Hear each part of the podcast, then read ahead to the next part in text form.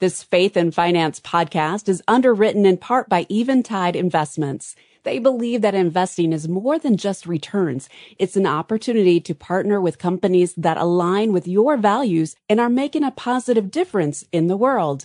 Learn more at eventideinvestments.com.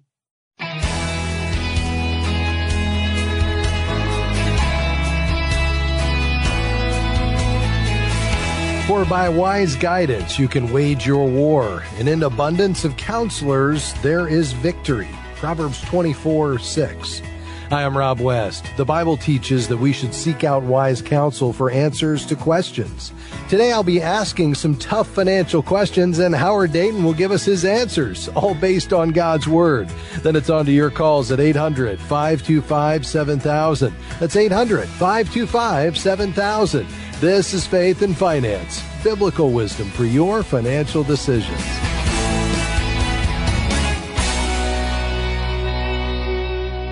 Well, our friend Howard Dayton joins us again today. He's the author of Your Money Counts and the brand new book, Charting Your Legacy. He's also the former host of this program and one of the wisest men I know, and I mean that. Howard, welcome back.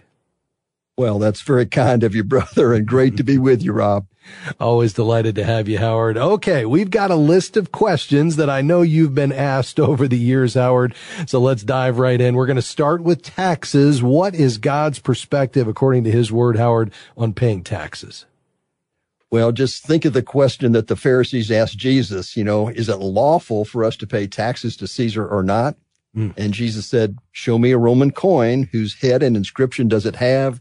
They responded, Caesar's. And he said to them, then give to Caesar the things that are Caesar's. Yeah. And a lot of folks rationalize not paying taxes because the government squanders so much money. Now, I'm not condoning government waste. In fact, I believe a citizen should try to influence the government to be more efficient. However, the Bible tells us to pay the taxes we legally owe. I have a close friend who likes to say, I pay my taxes with integrity and joy. Mm. What a great combination. Well, that's exactly right because taxes are symptomatic of God's provision. All right. How about this one, Howard? How does the Bible define financial success?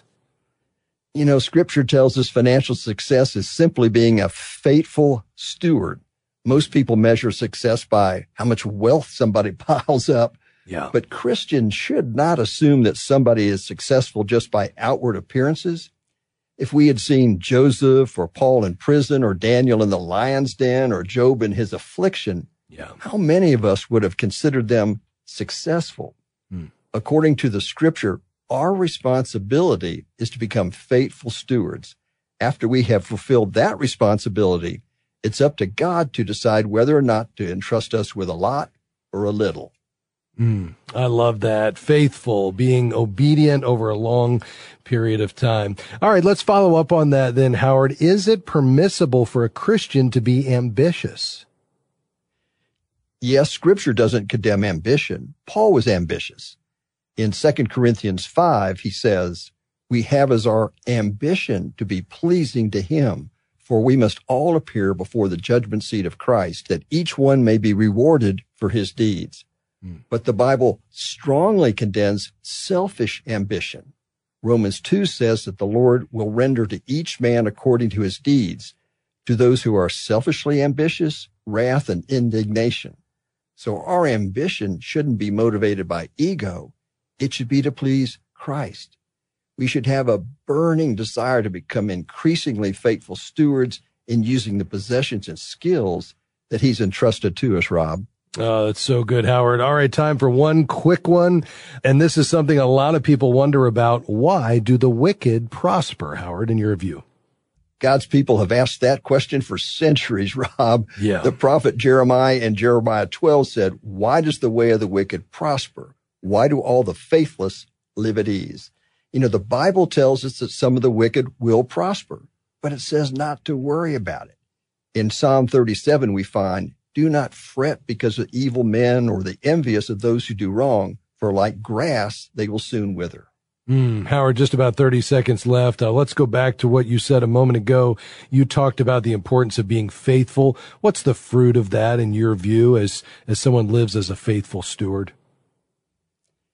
Well, if a person who lives as a faithful steward is Christ centered and they're handling their money in a way that pleases the Lord, they're handling their life in a way that pleases the Lord, Rob. And the byproduct of that is that they do draw closer to the Lord himself. Mm, and that's what we all are looking for. Howard, grateful for you, my friend. Thanks for stopping by. My pleasure, Rob. Loved it. Tough questions today, answered by Howard Dayton, drawing from the Counsel of Scripture. Howard is the author of the book Your Money Counts and the new Charting Your Legacy. Pick it up where you buy books. Your calls are next 800 525 7000. We'll be right back.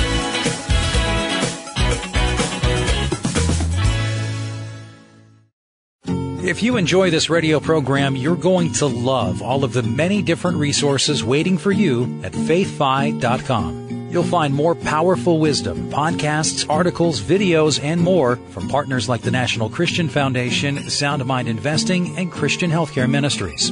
Connect with the community of thousands of Christians striving to be good and faithful stewards and check out all of the free biblical financial advice at faithfi.com. When it comes to investing guidance, you want advice grounded in God's Word. That's the approach offered by Sound Mind Investing. SMI has helped tens of thousands of Christians acquire investing wisdom and confidence. Regardless of your investing experience or how much you have to invest, you can learn to be a wise and faithful steward in the area of investing. A short video webinar on profit and peace of mind is available now at soundmindinvesting.org.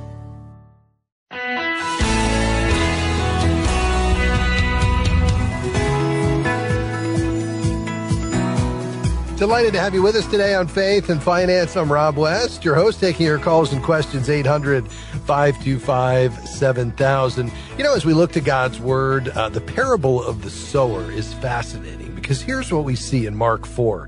Uh, we see that if something is going to choke out the word of God from bearing a 30, 60, 100 fold return in our lives, two out of the three reasons Jesus explains are related to money. Listen to this. Mark 4, it says, still others like seed sown among thorns hear the word, but they, listen to these three things, the worries of this life, the deceitfulness of wealth, and the desires for other things come in and choke the word, making it unfruitful. Well, the way I read this, perhaps two or two and a half out of the three reasons have to do with the things that money can buy, the worries of this life, the deceitfulness of wealth, the desires for other things. Uh, if something's going to dethrone God from first position, it's many times going to be money and the things that money can buy. Well, how do we counteract that? How do we get past the comparison trap and falling into pursuing money as an end rather than a means to an end, a tool to accomplish God's purposes. Well, in my experience, the way to be free of the byproducts of wealth that can cause fear and confusion and anxiety is generosity. It causes the grip of money over our lives to be loosened as we hold it loosely, recognizing God's ownership and his provision. Because when we give it away, we're saying, God, I trust you for more. I trust you that you're going to continue continue to provide for me, and therefore, as an act of worship, I can give. There's something that happens when we give that causes that grip of money to begin to loosen away from our lives. Try it. See what God does in your life. I hope that's an encouragement to you. All right. We're going to take your calls today. 800 525 7000. We're going to begin in Fairfax, Virginia. Colleen, you'll be our first caller. Go ahead. My question uh, that I wanted to ask about is that I have uh, some double E bonds that are now matured and can be cashed in. But I'm not uh, interested in cashing them in right now because I wanted to uh, see if there's some other options I can do with them. And since I don't uh, have need of the money right now, I wondered if you could suggest something else uh, with yeah. them. Yeah. You will want to redeem those bonds, Colleen, and I understand you want to get a plan before you do that. But when they reach their full maturity, which the double E's do after 30 years, they won't continue to build any interest after that. So there's not any benefit to you leaving that money there. Uh, you'll have to pay taxes on those earnings. And so you might as well redeem it. Uh, in terms of reinvesting it, um, give me a sense of where this money fits with perhaps whatever else you have Is uh, do you have an emergency fund that's separate from this, and do you have other investments that are earmarked for retirement? Uh, yes, I am currently retired right now, but I also have, um, you know, a long-term plan, and Okay. I have no need of it immediately. Right. But I didn't want to just cash it and then think there may have been other options I could have done with the money. Sure. As a Christian, uh, you know, I have been regularly um, giving my funding to uh, Christian organizations, including Moody, Great. and I just wanted to be wise in how I Yeah. handled this. Sure, that makes sense. Uh, what roughly do you have uh, in these bonds? Well, there are 100 of them. I have not added up their value, but three to four thousand, maybe. Okay, three to four thousand dollars. Yes. Okay, very good. And is this money uh, you you don't need uh, based on what you know today anytime soon? Correct. Um, yes, as much Okay. as I know. I'm in. I'm in my own home, Okay. and um, as I said, I have retired. yeah.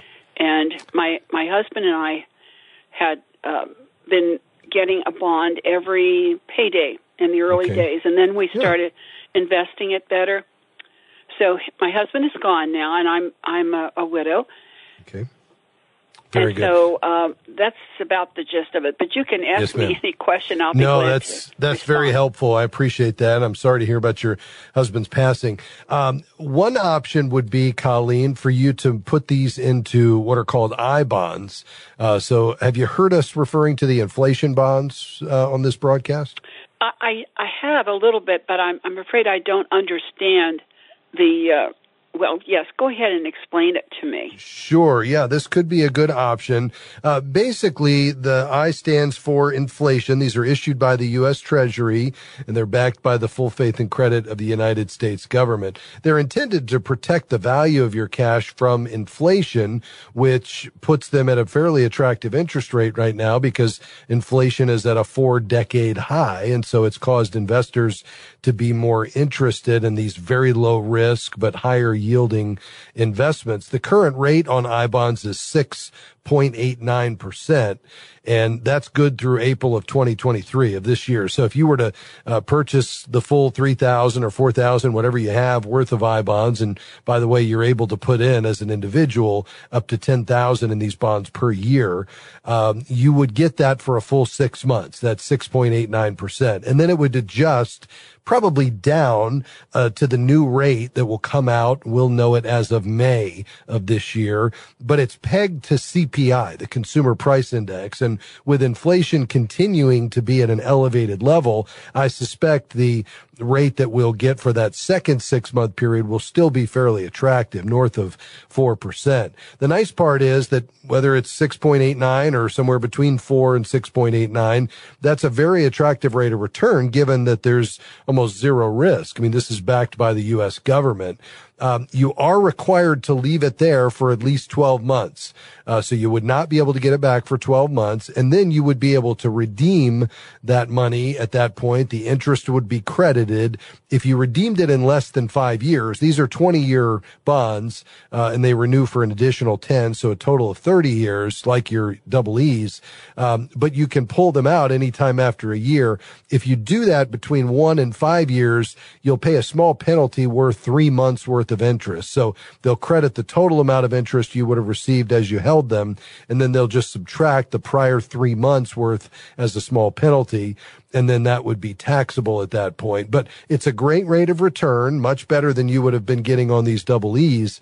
Um, and it's, you know, uh, has zero risk. So that would be one option. The other option is you could pull these out. And if you're not, you don't want to take any risk with this money, you could look at, you know, banking alternatives like a high yield savings account. You could get probably about three and a half percent right now in a high yield savings account, FDIC insured with an online bank and have complete liquidity.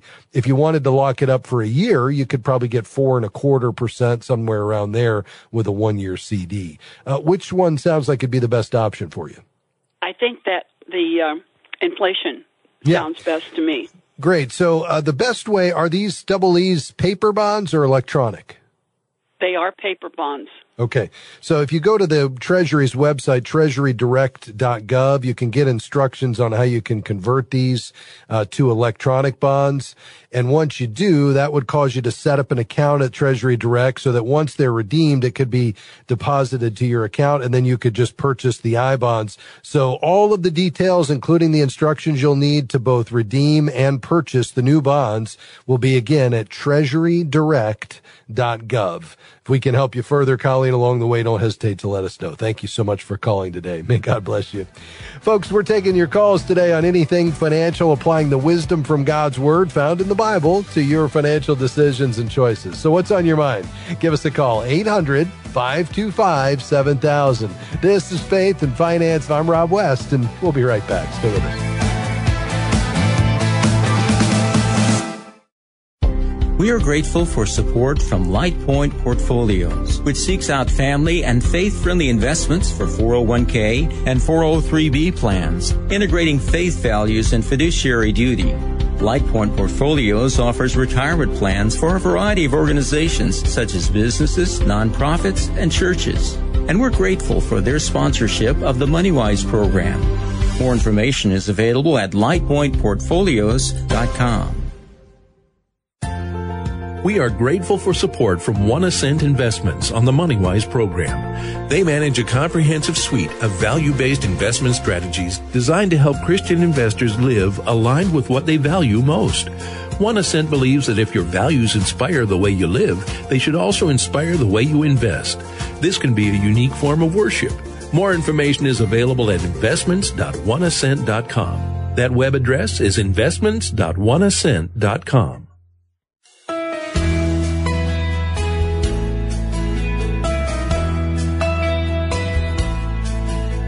so glad you've joined us today on Faith and Finance. I'm Rob West, your host. All right, all the lines are full. Back to the phones we go to Naples, Florida. Sylvester, thank you for calling. Go ahead. I got a question regarding my uh, term life insurance policy. Yeah. A long time ago, I purchased it's a 20 years policy.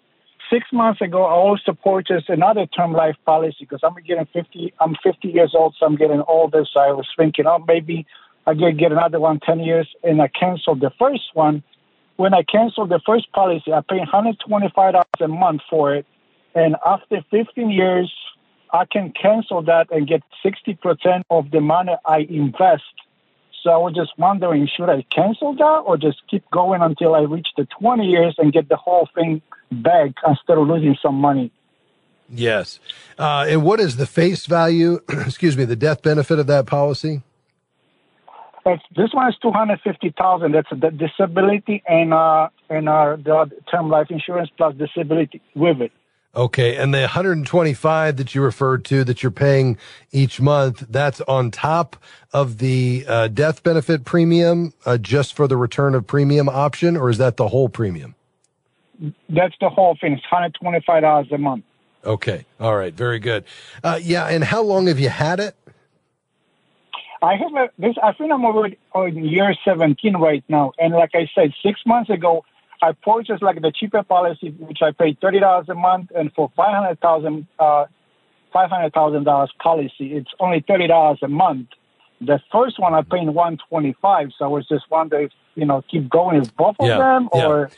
Well, I'm not generally not a big fan, Sylvester, of the return of premium life insurance just because uh, they, they're more expensive than conventional term policies. And I've, my experience is you can get a better return by investing the difference between the conventional term policy without a return of premium rider and the higher premium amount that you'll pay for the return of premium. If you were to take that difference and put it into a good high quality mutual fund, you'll typically come out better. Now, because you're only three three years away from getting it all back, this really just becomes a math equation. So uh, you could look at what a comparable policy might be. It might even be broken out uh, in terms of what is the extra amount that you're paying toward the return of premium doesn't sound like it's it's a whole lot, and probably uh, the benefit of you waiting three more years and getting hundred percent of that premium back is going to make some sense. So I'd probably stick with it. At that point, uh, I would replace it if you still need life insurance with a conventional policy.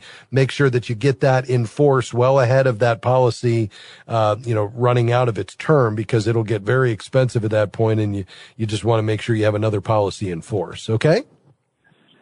Right, right. That's what I did. That's why I got the just the other one for thirty dollars a month for five hundred thousand dollars. So I guess this one I'm just gonna treat it like a like a saving account. Just keep going until finish until get the money back. Correct?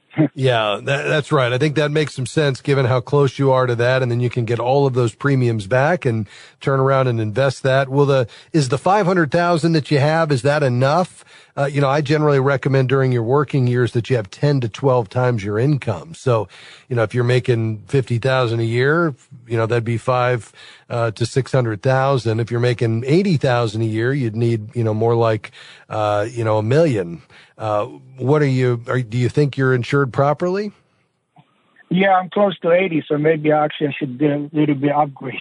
yeah, because the idea would be if something were to happen to you and you're married or you have dependents, you know, they would want to be able to take that and either pay off the house and, uh, you know, and then convert the rest to an income stream that at least during the rest of what would be your working years, they can replace the income that you, uh, you know, that has been lost through your death, uh, and, you know, not have any kind of hardship, uh, placed on them. So you may want to take a look at that, especially since term insurance is so inexpensive. Perhaps in, at the same time that this policy lapses and you get the premium back, maybe you replace it with an additional policy on top of the uh, the half a million dollars that you got recently. Hopefully that helps you, Sylvester. We appreciate you checking in with us today. Very thanks very much. Uh, Orlando, Florida, Eugenia. Thank you for calling. Go ahead. Thank you for taking my call. my question is, I will be 66 this year and I didn't draw my Social Security at 62, but um, I'm wondering, should I start drawing that and take that income and put it in an IRA because I don't have that much in my 401k. Hmm. Are you still working? As I get closer, yeah, yes, I'm working full time. Yes, and I was going to work uh, about another two years. Yeah. Well, I, I, think the key here is, you know, does it make sense to go ahead and take it if you don't need it and put it in that IRA versus just letting it continue to build up? See, if you don't need it, you can let this continue to grow until age 70 and that monthly benefit check, that social security benefit is going to grow by 8% a year. Uh, and that's a guaranteed 8%, which the stock market return is not going to be a guaranteed increase of any amount. Um, so I think that's the benefit there. And you're in a situation where if you're, you know, healthy, you have the ability to continue to work, Eugenia, and you don't need this money.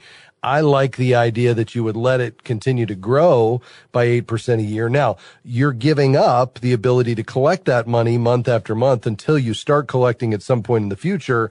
And there's going to be a period of time where you're going to have to, you know, wait to make up what you've given up um, by not taking it earlier. Uh, so, for example, somebody who waits till age 70 to start taking Social Security at, you know, a rate, uh, you know, probably 18% higher than they would have at 67 uh, or 24% higher than they would at 67, it's going to take them about 11 years of benefits where they've made up what they didn't receive between 67 and 70 through that higher payout. But then from that point, for the rest of their lives, they get that higher check. So I kind of like that option a little better for you where you'd say, no, I'm not going to take it. I'm just going to let it grow by 8% a year. And then by all means, when you retire or you need the money, that's this time to start collecting it. Does that make sense? Yes, it does. Thank you so much. All right, Eugenia, we appreciate your call today. God bless you. And that's going to do it for us today. I really appreciate your taking time to listen to this program and to committing the principles we talk about each time to your financial life. You see, God's plan isn't difficult, but it does take discipline, and I hope we can encourage you along the way as you listen to this program. Incidentally, if you've been helped by what you've heard here, would you mind helping us? This broadcast, the FaithFi app, and the other great resources we provide wouldn't be possible without the financial support we receive from listeners like you. We offer a lot of our resources for free and even have a free version of the FaithFi app. And that's only possible because of the generous gifts from listeners like you. If you're not yet one of our financial partners but would like to be, would you visit our new website, faithfi.com? And then click the Give button to sign up. We'd certainly be grateful. In the meantime, please set an alarm on your phone and make plans to join us again next time. I'll be here, and I hope you will be too, for the next edition with an all new name of Faith and Finance. See you then. Faith and Finance is provided by FaithFi and listeners like you.